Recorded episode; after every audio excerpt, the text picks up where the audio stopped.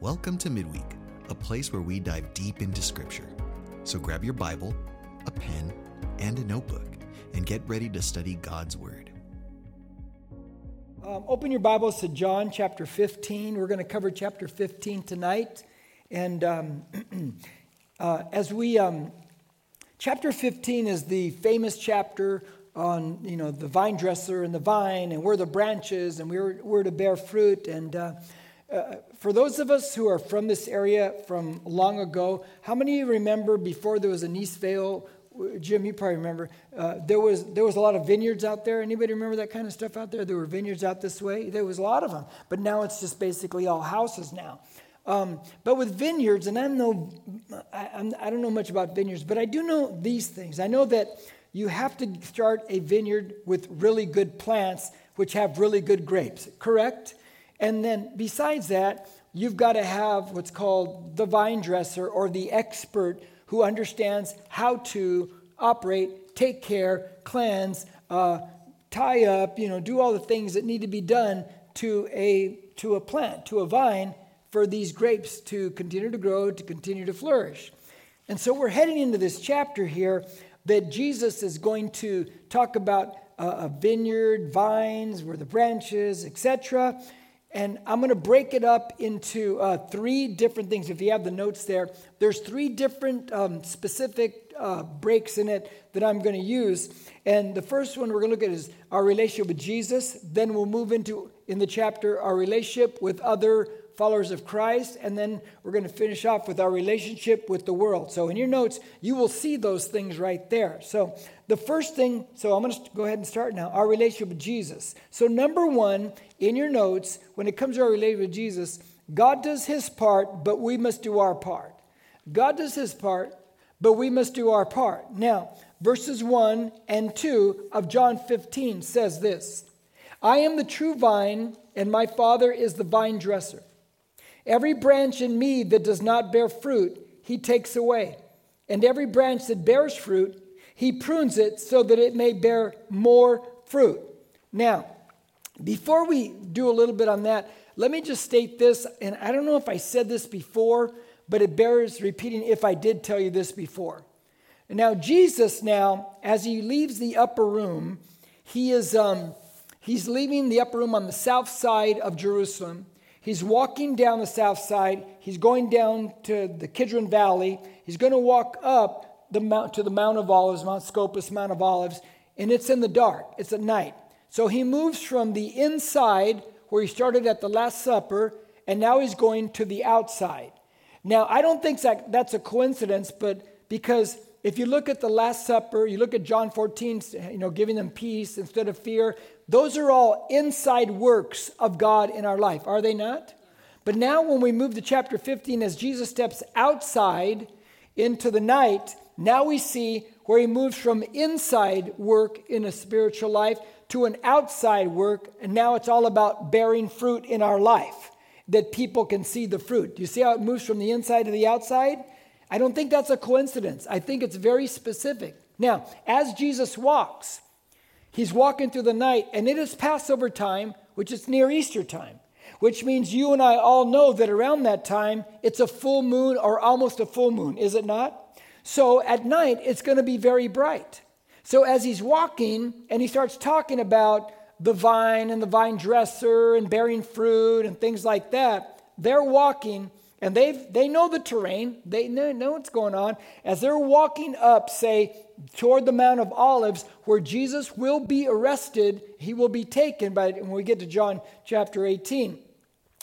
And he's talking about the vine and the vine dresser and bearing fruit. They can see the temple right there. As they walk up the mountain here, they can see the temple there. Some of you stood up on the Mount of Olives, or we even walked down that last time we were in Israel, and you'll see the temple. Now, there was no when we were there, we saw the Mosque of Omar, that golden dome.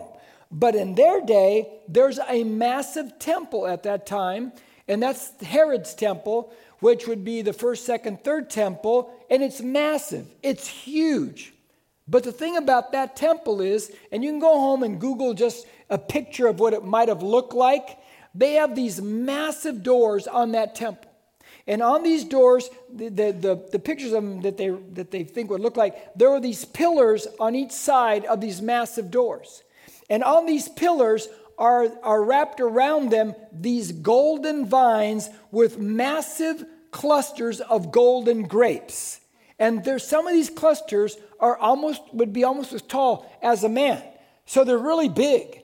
And so as they're walking through the night, and Jesus starts talking about these things, they can look across in the moonlight. There's plenty of light in the night because of that moon, and they know it. They can see it. Jesus talks about the vine, the vine dresser, bearing the fruit, which means the grapes. And they can see that there is that door there that they've seen many times. And now Jesus is using a visual now that they can see as he's sharing about these things. Isn't that a cool thing right there? That as they're walking in the night. Now, as I said, we do our part, Jesus does his part, or the vine dresser does his part. So, what do I mean by that? Well, he says in these verses that God is the expert, God's the vine dresser, right? Jesus, therefore, he says, is also, I, he says, I'm the vine. So he's the vine. Then he says, You and I are the what? We're the branches. The branches we know need to bear fruit. Now, think about that. If God is the vine dresser of the vine and we are the branches, Therefore, God is the expert, and the vine dresser always does his job no matter what, does he not? Therefore, God will always do his part in our lives to grow us in our lives, will he not? Now, I like that. So you keep your marker here. Do me a favor, turn to Philippians to your right. Look at chapter 1. And in chapter 1 of Philippians, uh, look around verse 6 of chapter 1. And you're going to see a little verse tucked in there that I think many of you know. Uh, in fact, instead of just six, let's look at verses five and verse six of Philippians 1. When you're there, say, I'm there. Okay, now watch this. It says, Paul writes, he says, in view of your what? Participation in the what? In the gospel. Are we supposed to participate in the gospel of Jesus Christ? Say yes. Okay, from the first day until now. How long have we been participating in it? From the moment we're saved until right now, correct? So we're actively involved in the participation of the gospel. Because of that, he says, verse 6 For I am confident of this very thing, that he, God, who began a good work in, in you, that's you and me and all of us in this room, eh, will perfect it until the day of Christ Jesus. As you read that, do you notice there's a two part there? that God is going to do his part, is he not? But it also says that I need to do my part. I need to what in verse 5? Participate. I need to do my, my I, I need to be with God. So there's this two thing. Now we know because he's the expert, he's the vine dresser, he will never back off from doing his part. I may back off at times, but he is never, never going to back off from doing his part in our lives. Amen to that one? Can I impede my own progress? You better believe I can. Now, let's go back to John chapter, uh, chapter 15. and look at verse 2. It says, let's go back over verse 2 again. I like verse 2. Every branch, and who are you and I? We're the what? We're the branches. Every branch in me, in Jesus, that does not bear fruit, he takes away. And every branch that bears fruit, he prunes it so that it may bear more fruit. Now, real quick sidebar. Notice in verse 2, first off, in the middle, we bear fruit, do we not? Yes or no? Yes, we do. Look at the end of verse 2. Then we bear how much? Then we go to more fruit. So we bear fruit, then there's more fruit, and then just jump real quick, look at it real fast. Verse 5, it says, I'm the vine, you are the branches, you abides in me, and he, he bears how much? Much fruit. So it's from fruit, more fruit to what? much fruit. And if you want to take it even further, um, you go verse 16. You did not choose me, but I chose you and appointed you that you would go and bear fruit, and that your fruit should what? Re- what? It should remain, right? So, in other words, you bear fruit, there's more fruit, there's much fruit, and the fruit that you and I are bearing, because we're branches in the vine, that fruit should remain, correct? It has eternal significance in, in life. So, okay, let's go. Let's go back to verse 2 now. now we have a branch in verse 2. Look at it. There's a branch that has what that doesn't have what? It doesn't have fruit. So what does the expert, the vine dresser, do to that? He takes it away. That's very interesting to me. The word takes away, the two word takes away, it literally means to lift up. It's the idea of lifting up. Now, if we took that same Greek word that takes away and we looked at other parts of the New Testament on how it's used, we would find that the fuller meaning means to lift up, to take away, and to remove completely. That's interesting, is it not? To remove completely. Now, with that said, I'm going to give you two different meanings of what this could mean. I believe the second one, but I'm going to give you both because if you read commentary, you're going to run into the first one too. So, the what lift up, take away, remove completely. So, the first one is this. you will read in commentaries, and different people will write that the vine dresser, the expert, comes. He sees the cluster of grapes, and they are so big and so heavy that the branch could not hold them anymore, and they fall to the ground and they're in the mud, and it's just a mess. So the expert vine dresser comes and he lifts it up, takes away. He lifts it up, cleans them off. He ties it to the, the what do you call that? Um, trellis, trellis, is that right? Okay. Ties it to that. And so he keeps doing his job, doing his work right there. Now, that sounds cool, doesn't it? Here's my question though Does the branch in verse 2 have any grapes on it? So why would he lift that up? Why would he tie that up? So that translation or that idea, it doesn't work for me because there's no grapes on the branch. So it's got to mean something different. So maybe it does mean lift up and take away. Now, this is where when you study the Bible, you must continue or you must get the full picture of what John is saying, not just in a verse and pull it out. You've got to go back in time and think about everything in what John has been saying, what we've been studying throughout this whole book. Now, the branch here has never borne any fruit. It speaks of a person who's never borne any fruit. James, the half brother of Jesus, says that faith without works is is dead. That's right. So a true believer should produce what? Should produce fruit. Huh, interesting. Now, let me drill down further on this. Keep this idea in front of you now. Look at verse 3. It says, You are already, say it louder. What? Clean because of the word which I have spoken to you. So you're already clean, correct? He's talking to believers. We're already clean. But wait a minute. Let's go back in time with John and put some things together. Look at chapter 13. Jesus made a statement early on. Look at chapter 13 and look at verse look at verse 10. Now in verse 10, at the last supper, Jesus said to him, "He who has bathed." Because remember Peter says, "Oh no, no, don't wash my feet." Remember that one? Okay. He says, "He who has bathed needs only to wash his feet, but is completely clean." And you are clean. There it is. In. But, oh, not all of you. Well, now, John, we go back with John and we find out more information of what these things could possibly mean. So now come back to John 15. He says in verse 3, You are already clean. But we know earlier, not all of them are clean, correct? Not all of them are believers, correct? Who is he talking about in John 13? He's talking about Judas. So we can take Judas, same gospel, whole idea here, and we can put in there. And now we think about the branch that has no fruit on it. He's talking about Judas. He's talking about a person that never bore fruit. Now, somebody will say, but wait, Jim, the, the disciples, didn't they fear? Didn't they run away? Didn't they let Jesus down? Yeah, but wait, that was a momentary you know, lapse of faith. It wasn't a loss of complete faith. They didn't have big faith, but they still had faith. They were still believers. But Judas, uh-uh, he was a whole different ball game. Let's go back to John, see what John tells us about Judas. Go back to chap- chapter 6 of John.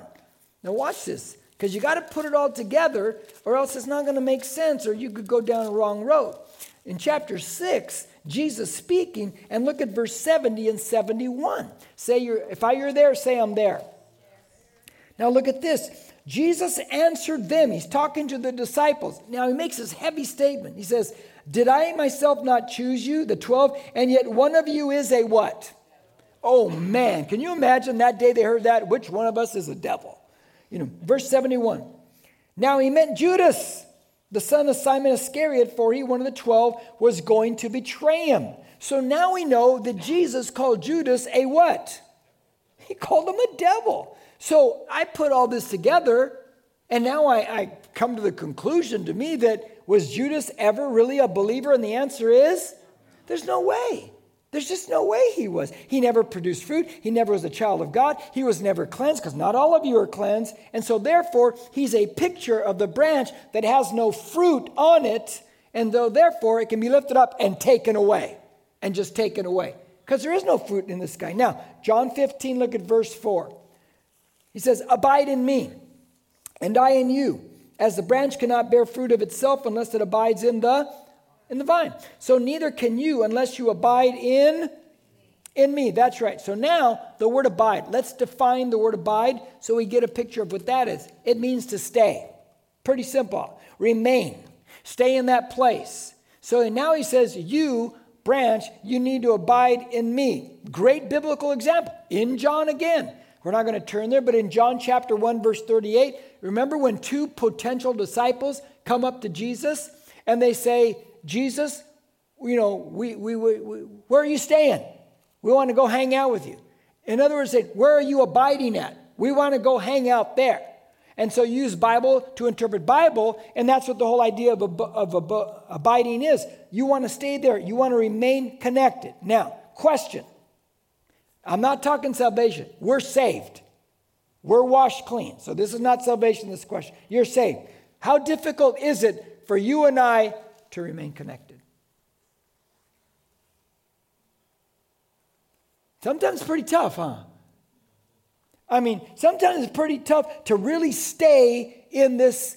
I'm not talking about you're not losing salvation. Don't get don't think that. But just to remain connected, to stay in the word, to stay in worship, to stay in a consistent prayer life. Does that take daily work?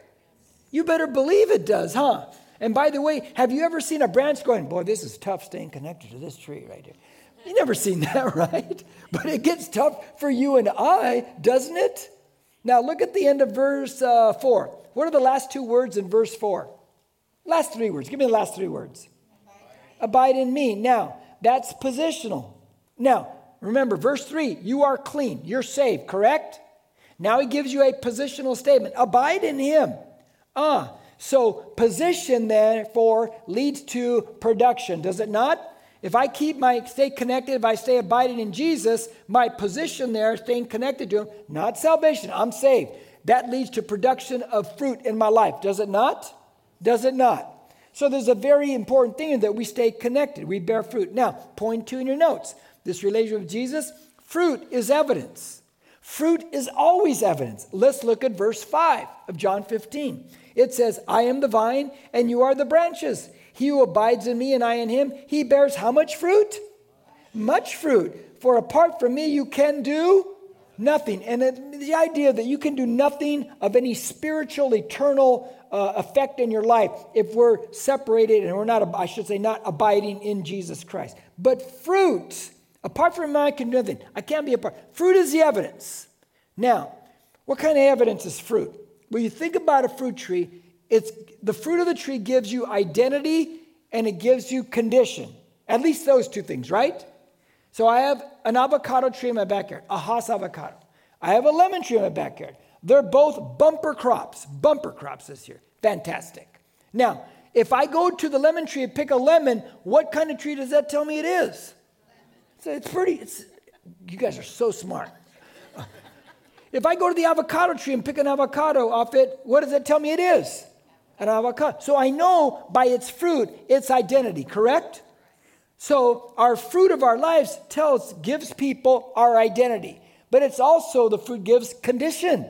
I told you the story before that my avocado tree, two years ago, there was a heat wave. I did not know that one of the sprinkler lines was busted and cemented over, and therefore it wasn't getting the double water it usually gets. So when that heat wave hit, part of the tree died. And the avocados on that tree that year shriveled down, you know, into nothing. And the condition was terrible because there was not enough water on that tree. So the, the avocado, the fruit, not only told me what it was, its, its identity is avocado. But the, the condition of the fruit told me the health of the fruit itself or the tree, right? Same thing with us. The fruit of our lives gives away the identity of who we are, what we are, but it also shares the condition of our spirituality. Does that make sense? I think it makes perfect sense. Now, verse 6 says this If anyone does not abide in me, he is thrown away. Now, we don't like to hear that at all, do we? But Jesus is talking. And he's thrown away as a branch and dries up. And they gather them and cast them into the fire, and they are burned. Hotly debated verse right here. Very hotly debated verse. So let me let me give it a shot at this. Notice first, look at verse 6. Look at verse 6. I have a question for you. In this verse, who takes the first step in the verse? God or the person? The person. That's a very important thing. You got to notice little things like that. The person takes the first step in the verse. Now, what's the first step of the person in the verse? What do they not do? They don't abide. Now, that's a kind of a sad statement, isn't it? So they don't abide. Now, Judas, let's say, go back to Judas again, because I think he's the perfect example of this chapter. Judas takes the morsel from Jesus, does he not? Judas makes a step toward Jesus after that or away from Jesus. He, he leaves. He says, I'm gone. Is he gone for a moment or is he gone forever? He's going forever, not just he's leaving. He, that's it. He, he's going. Jesus knows he's going to do that, but the vine dresser is still trying to get him, right? But he says, No, I'm not going to abide with you. And he splits. And because he leaves and he doesn't abide, what does Judas eventually do to himself? He hangs himself. So he spiritually, in a sense, ruins himself, does he not? And if we do not abide in the vine, Jesus, don't we eventually start to ruin ourselves spiritually? It's exactly true. It's very, very logical verses. Now, let's flip it and watch Jesus as he gives us the contrary. Look at verse 7, 8, and 9. Watch. If you abide in me and my words abide in you, ask whatever you wish and it will be done for you. How many love that statement? You, everybody raise your hand right now. We all know we love that statement. Oh man, I'm going to ask whatever I want. This is it, man. Now let's read on though. My Father is, is glorified by this, that you bear much fruit and so prove to be my disciples. There it is again. You're proving by the fruit. Verse 9 uh, Just as the Father has loved me, I have also loved you. Abide in my love. Now, watch this. In verse 7, look at verse 7. I can ask for whatever I want, I can get it, right? Okay. Are there any conditions there? There's at least two. There's at least two in verse 7. Look at what's the first condition? You got to abide in me. What's the second condition right on the heels of the first one? The word of God has to abide in, in you and I. So there's two conditions for me to ask whatever I want, and I'll get that. So first I got to abide in Jesus. I got to stay. I got to remain with him. Seek first the kingdom of God, his righteousness. Then all these things will be added unto me. And then with that, the word of God's got to abide in me. Now, if I'm doing those things, question, do you think it would change my heart and desires? You better believe it. Because once the Spirit of God comes to live in me and the Word of God comes in me, it starts to transform me. And all my misconceptions and false ideas about God and what God wants for me, they go away and I begin to take on what really God's thinking process is and what God wants for my life. Amen to that one? Yeah, so let's, let's give you an example of that one right there. now, do you remember that day when the sweet mother of James and John comes up to Jesus? Do you remember her? And she comes, Jesus, I have a question. You see my boys? They're sweet. They're sweet boys. They've been, they never lie. They never lie. James and John are sweet. Oh, yeah, your son wanted to call down fire for, on the Samaritans. Remember that lady? But anyway, so uh, we, I have one question. Jesus, would you consider this? Would you consider that when you sit in your kingdom, that my boys, each sit one on your right and one on your left when you come into your kingdom.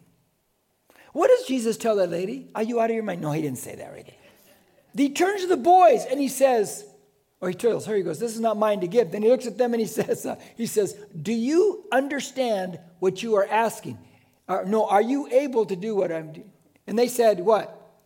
Oh, yeah Of course we're able. yeah, no problem, man. Until they sat there at the cross and watched Jesus up there and saw thief on this side and thief on that side, huh? Later on, they go, oh, God, thank God God didn't answer that prayer, huh? You know, so here's the whole point. Did they really understand what they were asking? And the answer is no. They didn't understand. They did not have the heart of God.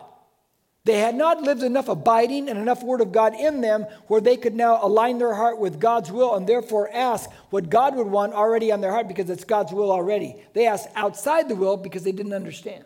The longer you walk with God, and if you remain and you abide in Jesus and get more word in you, more word in you, more word in you, pretty soon your heart aligns with the will of God, and you will watch that just by natural spiritual osmosis, you will pray the will of God. It will just come out of you because there's so much of God in you, so much transformation in you that you're not going to worry. Was that the will of God? I don't worry about those things. I never worry about those things one bit. I, I, I, just know what God's word says, and I'm just going to pray those things out because that, you know, that's what God says. Now, does that make sense? Okay, good. Now, verse 10 and 11 says, If you keep my commandments, you will abide in my love, just as I have kept my Father's commandments and abide in his love. These things I have spoken to you so that my joy may be in you and that your joy may be made what? Full. Now, question. He tells them how to abide. Look at verse 10. How do they abide? By doing what? You keep the commandments. That's right. And then by look at verse, verse keep looking there. And by keeping the commandments, what are you abiding in? His love. And then by doing that, what's the ultimate thing that we receive in verse 11? There's joy. Isn't that great? If I abide in him and his word abides in me, then I receive uh, uh, the joy of God. Now, couple that back with chapter 14. Look at 27. Remember, look at 14, 27. What's Jesus going to leave and give them? 14, 27. What? He's going to give them peace. Now they can have peace because remember they were afraid because they said, I'm leaving. Peter, you're going to deny me. In fact, you're all going to scatter. So they have all this kind of fear. But he says, You're going to have peace. And now he says, Not just that. If you abide in me, my word abides in you, you're going to have joy too.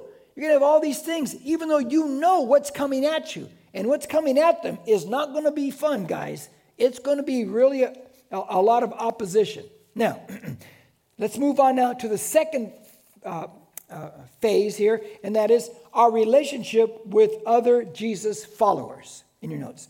The first thing you see now, how does this translate to our relationship with other followers, with other people? And that is number one, personal sacrifice. It's personal sacrifice. Look at verse 12 and 13. This is the natural progression now of a follower of Christ. This is my commandment that you what?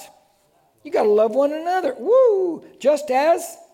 You know, I don't like when Jesus says just as. Because now he's pointing to himself and now I got to act like Jesus, right? Anybody just like, that bugs you sometimes? Why do I have to act just as you acted, Jesus? Kind of hurts, right? Some of you got to go home to adjust it. No, I'm just joking. Um, but he says, just as I have loved you. Then he adds, greater love has no one than this, that one laid down his life for his? Oh my gosh, that's personal sacrifice. Now, here's what I like about that. Did he say um, in verse 12, this is my feelings that if you feel it, you love one another? No, is love a feeling?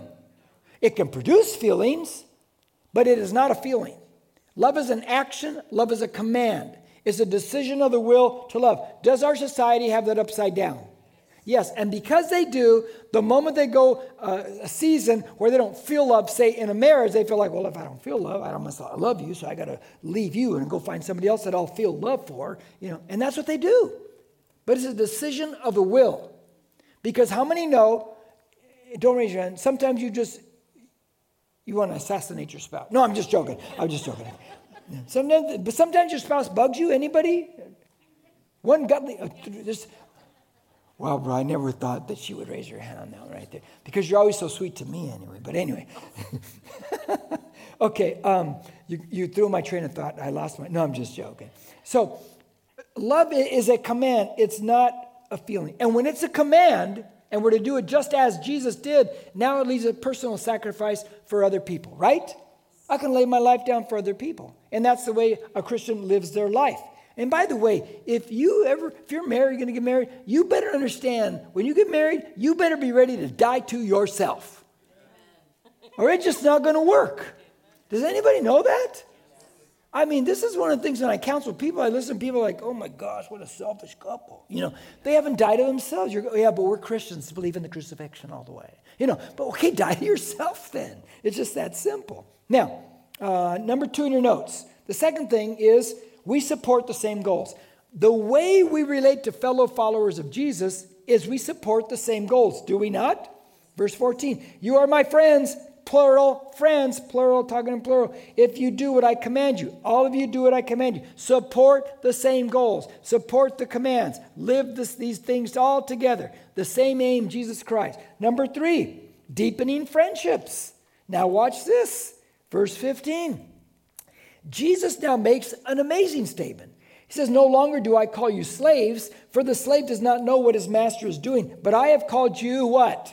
Friends. For all things that I have heard from my Father, I have made known to you. Very simple process here. He calls them friends. The Greek word philos, which means friend or comrade. Does Jesus usually go by, do the disciple go, hey, friend, Jesus? Or is it Lord? It's usually Lord. But now he says, peer relationship. We're friends. He brings them in because, and then the great illustration is the slave doesn't know what the master's doing. The slave is not told what's going on. But the friend is. The friend knows what's going on in friend's life. And, and I like that. And here's why I like it. Because in Christianity, you build friendships, you build trust, you have the same aim as other people. And as you now open up your life to other people and you get to share some of your hurts and some of your pains and some of the things that happened in the past, doesn't that heal you? Doesn't it heal you? Isn't it good to know that you have people that will listen to you, won't go, oh, that happened. They won't do that. They won't talk about you. They won't do that. But you share things and you get to get it outside of what's inside of you. And when it's outside and out there and you're loved and you're accepted, doesn't that heal you? It's a great thing. It's a great thing, these, these deepening friendships and so many people. And I get it, I understand it. it. Took me years to finally drop my guard and let it out. I understand the fear of opening up. I understand the fear of letting my guard down. I know what it feels like. And some of you know it too. But once you start to do it and you think, that wasn't so bad. And they didn't mock me or laugh at me like so and so in the past. And I can start to heal my life up now. Now, number four, and that is shared successes. Now you can have shared successes with other followers. Verse 16, 17. It says, You did not choose me, but I chose you. Let's stop right there before I read the rest of the two verses. He says to the disciples, You didn't choose me, I chose you. Why is that a radical statement? Because in that day, the students would pick the rabbi they wanted to follow. The student would pick the rabbi. Jesus says, You didn't pick me, I picked you. He reverses the schedule of the day, and he does it differently than the way everybody does it. So let's read on in verse 16. You did not choose me, but I chose you and appointed you, and he's talking to all the disciples now. Remember, they're all there. Appointed you guys that you would go and bear fruit, and that your fruit should, would remain, so that whatever you ask of the Father in my name, he may give to you. This I command you that you love one another. So he's saying, You guys, I've appointed all of you, get out there together and bear fruit. Okay? Obey that. So, as they bear fruit, are they experiencing shared success? Yes, they are. Let me tell you why I like shared success. Because, um, well, let me give you an illustration. About a month and a month ago, month and a half ago, uh, I had a couple high school, old high school buddies. They called me up and they said, "Hey, uh, uh let's get together. Uh, one of them is going to be here in town. One lives in Corpus Christi now. We all grew up, we were all in elementary school together. We know each other. So one lived, this one lives in Corpus Christi. He's going to be in town. The other one called me and said, hey, he's going to be here. The other one's in Riverside. Let's get together and let's have lunch. Sounds good to me. So we got together for like about, you know, and when you're together and you've had history together, you start talking, hours go by and you don't know it's hours. And we're sharing all these stories, and I'm, they're telling me things, and I have a good memory. I go, I did that. Yeah, you did that. And I would tell them things. They go, we did that. I go, yeah, we did that. And we're laughing and cracking up and all, you know, that's when you realize how stupid you were because you realize I did a lot of stupid things, man. When I was younger, was I insane or what? Lord, did you have your hand on me or what? Save my life how many times over? All these something. But we laughed and laughed because we have all these shared success memories, shared stories. But that's the same thing in Christianity, is it not? The more we minister together and do things together, we get to share success stories in our Christianity, things that we did at the church, things that happened here, things over there. It's like, it's just fun. We can go back in time in a moment of time and recollect the moment in our history together that we did those things together. It's just fun to do that.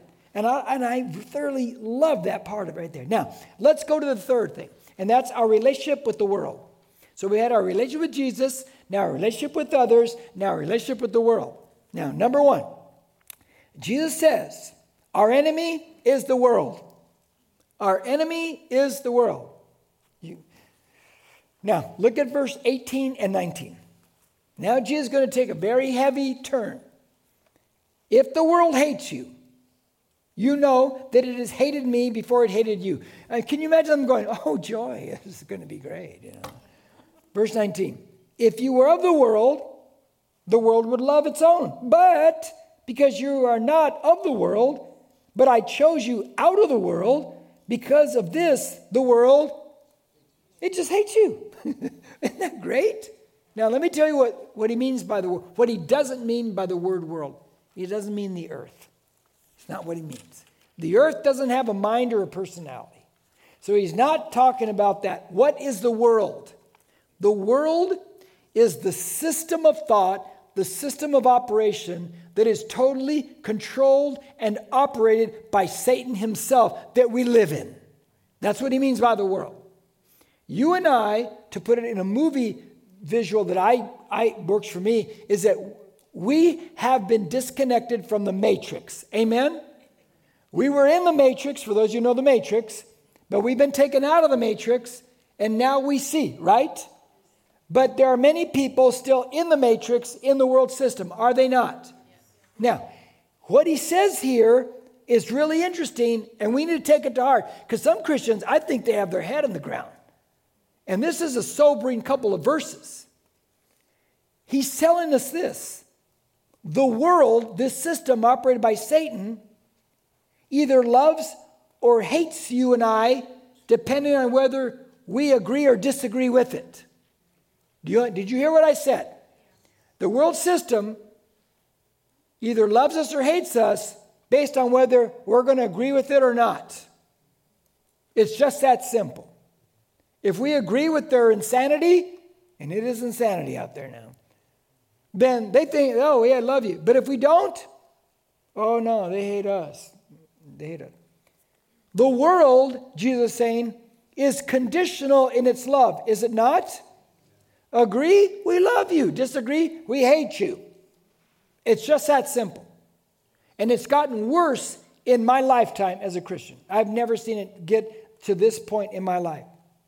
If you're sitting there thinking, Jim, that's just not true. Okay, I challenge you to do this. Go to one of these places of higher learning. Yeah, higher learning. I don't even know about that anymore. Or stand before unsaved politicians and present the gospel and present your biblical morality in these places. Tell them your biblical stance on abortion and same sex marriage and the whole list that you want to bring up and see how they respond. What are they going to do? They're going to go nuts on you. You better have a, a, a, a plan to escape, my friends. You better have a way out because they're just going to get angry with you because and they will blow up in your face and they will become so catchphrase intolerant of you right? They scream to the christian you're not you're intolerant. Wait a minute.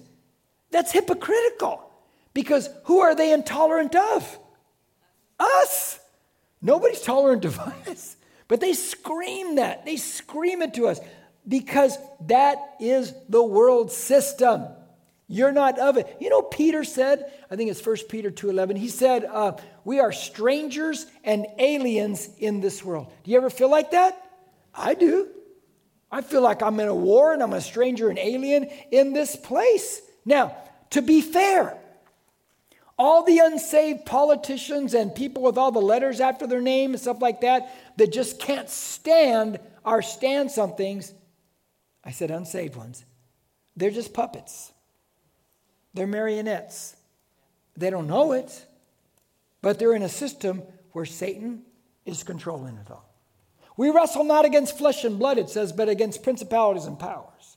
Satan is the real controller behind everything. Never forget that. So, with that knowledge, you don't get so bent out of shape that you look at somebody and say, well, forget you, you're not worth trying to save. Yes, they are. Yes, they are. They're just under a different control. You and I, let's go back, have been disconnected from the matrix.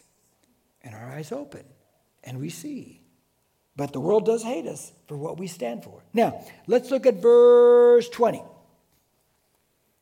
Remember the word that I said to you a slave is not greater than his master. If they persecuted me, they will also persecute you. If they kept my word, they will keep yours. Uh, they will they, they will keep yours also. Now, verse 19. Look at it. Do they hate? Okay, big question. What's the fruit of their hatred? Find in verse 20. What's the fruit of their hatred? One word. They persecute us. The fruit of their hatred is persecution. See, in persecution, hate becomes deliberate, does it not?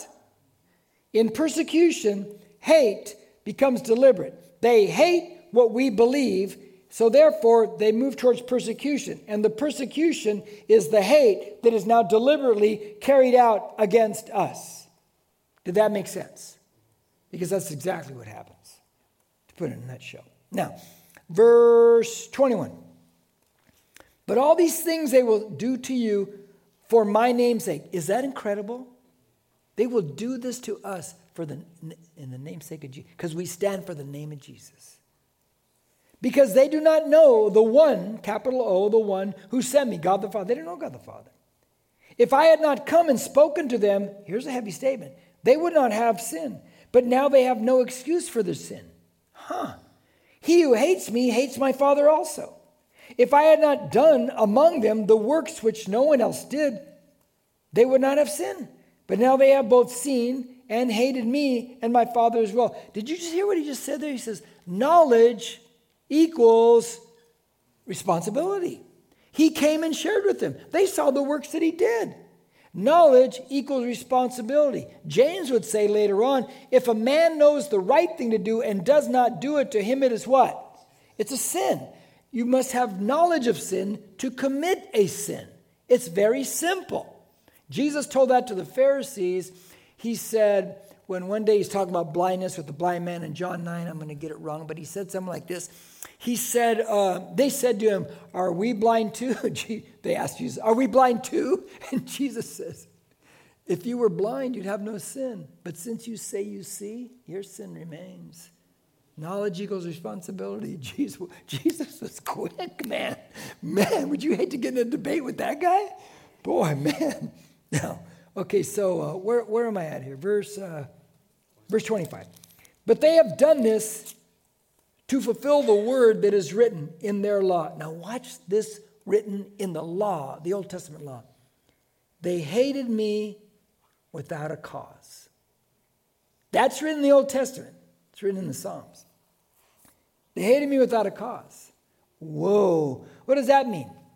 Think of it like this the world system that is operated by Satan, the world has a predisposition to hate anything of God, does it not? Because the world, by nature, operated by Satan, the individuals in it, they think they are God and they're the shot callers, correct?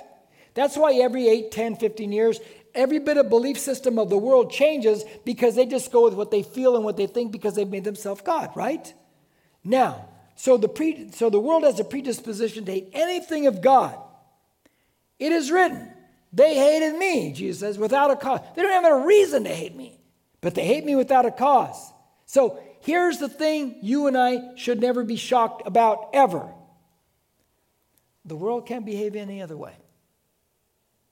You're going to expect it to behave a different way? No, it's not.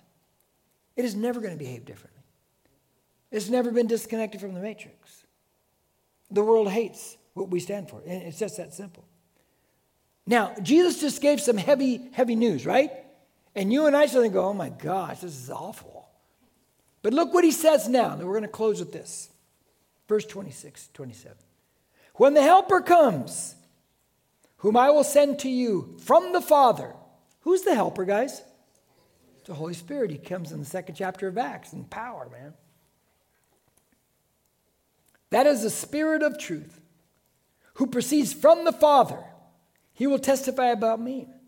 And you will and you will testify also because you have been with me. There's abiding again from the beginning. So a natural outflow of abiding with him is sharing the faith. Now, in the midst of all that Jesus said, they're going to hate you. They're going to, going to be opposition. Don't expect it to be different. They're just going to persecute. All these things are going to happen. Now, think about what he just said when he brings in the helper. All that's going to happen, guys. And persecution brings doubt. But don't panic and don't stress it because I'm sending a supernatural person, the Holy Spirit, God, to give you a supernatural courage in the face of persecution. Do you hear what I said? And that spirit lives in you and in me. Now, here's your last, last thought, last thought, last. Question. when you and I share faith, when we share about Jesus Christ and the gospel, who is the one that carries the most weight of that testimony? Who's carrying the biggest burden of that testimony? Verse 26 at the end. He, who is He? The Holy Spirit. He will testify about me. Who is the one carrying the. We know in verse 27, we're sharing, but who's carrying the bigger weight in our sharing with other people? The Holy Spirit. Never forget that. Never forget. That's why John the Baptist, going back to chapter 1, he said, they asked him, Who are you? He goes, I'm a voice. That's all I am. I'm just a voice. And you and I are just a voice. That's all we are. But the Spirit of God carries the weight of that testimony to get into people's lives. Never, ever forget that. Otherwise, you think you're the one having to do the whole job. No, you're not. You're just a voice. Let's pray.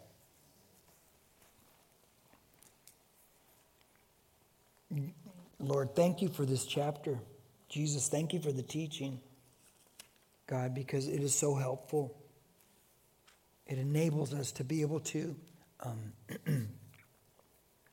walk in these things and, and share our faith and understand how we relate to others and and, and see our identity in the condition of our lives through the fruit. Lord, we know that you're always, always there with us and that you who began a good work in us, you're going to be faithful to complete that good work in us. And the Spirit of God is going to be there to testify, Lord. We thank you for all these things. Thank you, God. Lord, I just pray blessings upon my friends who came out tonight, Lord. We thank you, Jesus, for your goodness to us, Lord. In Jesus' name we pray and we say, Amen. If you need prayer or dedicated your life to Christ, please reach out to us on our social media on Facebook and Instagram at NBCC Norco or email us at hello at nbcc.com. Thank you for listening. Don't forget to share and subscribe to this podcast.